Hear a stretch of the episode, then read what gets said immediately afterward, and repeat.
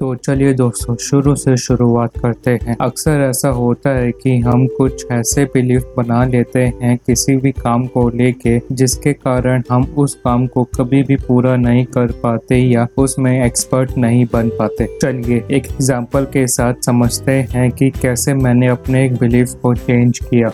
मैं शुरू से ही मैथ्स में काफ़ी वीक था, बड़ी मुश्किल से पासिंग मार्क्स तक ही पहुँच पाता था। स्कूल का सबसे खतरनाक सब्जेक्ट था मैथ। बुक ओपन करते ही दिमाग बंद हो जाता था। एक टीचर ने तो यहाँ तक बोल दिया था कि इसे मैथ से फोबिया है। हर बार ट्राई करता कि अच्छे मार्क्स लेकर आऊँ, लेकिन हर बार की तरह जस्ट पासिंग मार्क्स, और काफी बार तो फेल भी हुआ मिड टर्म एग्जाम्स में। इतनी बार फेल होने के बाद एक बिलीफ बन चुका था कि मेरा कुछ नहीं हो सकता मैथ्स में। मैथ्स के डर से 11th क्लास में commerce without math stream choose करी, लेकिन फैमिली के प्रेशर में कॉमर्स विद मैथ्स चूज करना पड़ा। फिर क्या था, वही किसी तरह घसीट कर मैथ्स में पास हुआ 11th क्लास में। 12th क्लास में आने के बाद 3-4 महीने तो ऐसे ही बीत गए मजे में। फिर एक दिन मैथ्स की बुक ओपन करी, क्योंकि फर्स्ट टर्म के एग्जाम्स आने वाले थे। सबसे पहले आसान चैप्टर के क्वेश्चन सॉल्व करना स्टार्ट किया जो हो गए। फिर डेली उन्हीं क्वेश्चन को बार बार प्रैक्टिस करता, जिससे वो दिमाग में छप गए। फिर डेली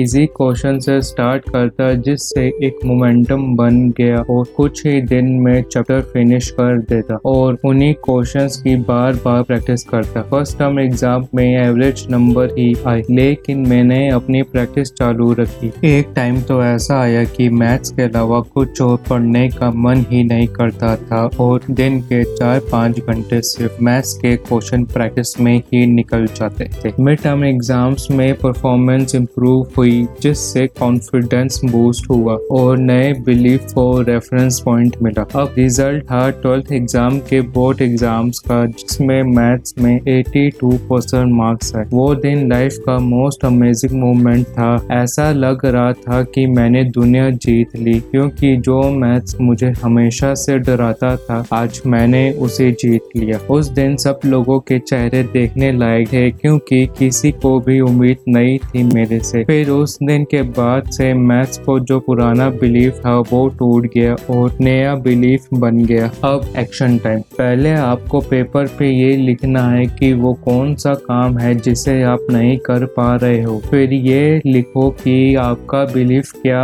है उस काम को लेकर और आपकी लैंग्वेज क्या है। जब आप उस काम के बारे में सोचते हो, जैसे कि मैं नहीं कर सकता, मेरा दिमाग काम नहीं करता, पहले भी फेल हुआ था, अब भी वैसा ही रिजल्ट रहेगा, तो सबसे पहले आपको अपनी लैंग्वेज चेंज करनी है, जिसमें आपको पॉजिटिव वर्ड्स यूज करने हैं, जैसे क्या कोई बेटर ऑप्शन है इस काम को करने के लिए, और मैं कौन सी मिस्टेक बार बार रिपीट कर रहा हूँ और इसको कैसे इम्प्रूव कर सकता हूँ। फिर उसके बाद उस काम को लेकर एक टास्क बनाओ जो कि इजीली कंप्लीट हो जाए, जिससे आपका कॉन्फिडेंस बूस्ट हो। ऐसे ही आपको इजी टास्क फाइंड करने हैं और उसे कंप्लीट करना है, जिसके बाद आपके बिलीफ को एक पॉजिटिव रेफरेंस मिलेगा। याद रहे दोस्तों, बिलीफ रातों रात चेंज नहीं होगा, उसे चेंज होने में टाइम लगा है, जिसके लिए आप में पेशेंस होना चाहिए और डेली कंसिस्टेंट प्रैक्टिस। लास्ट में यही कहना चाहूँगा, एक्शन जरूर लीजिएगा, नहीं तो कुछ भी चेंज नहीं होगा।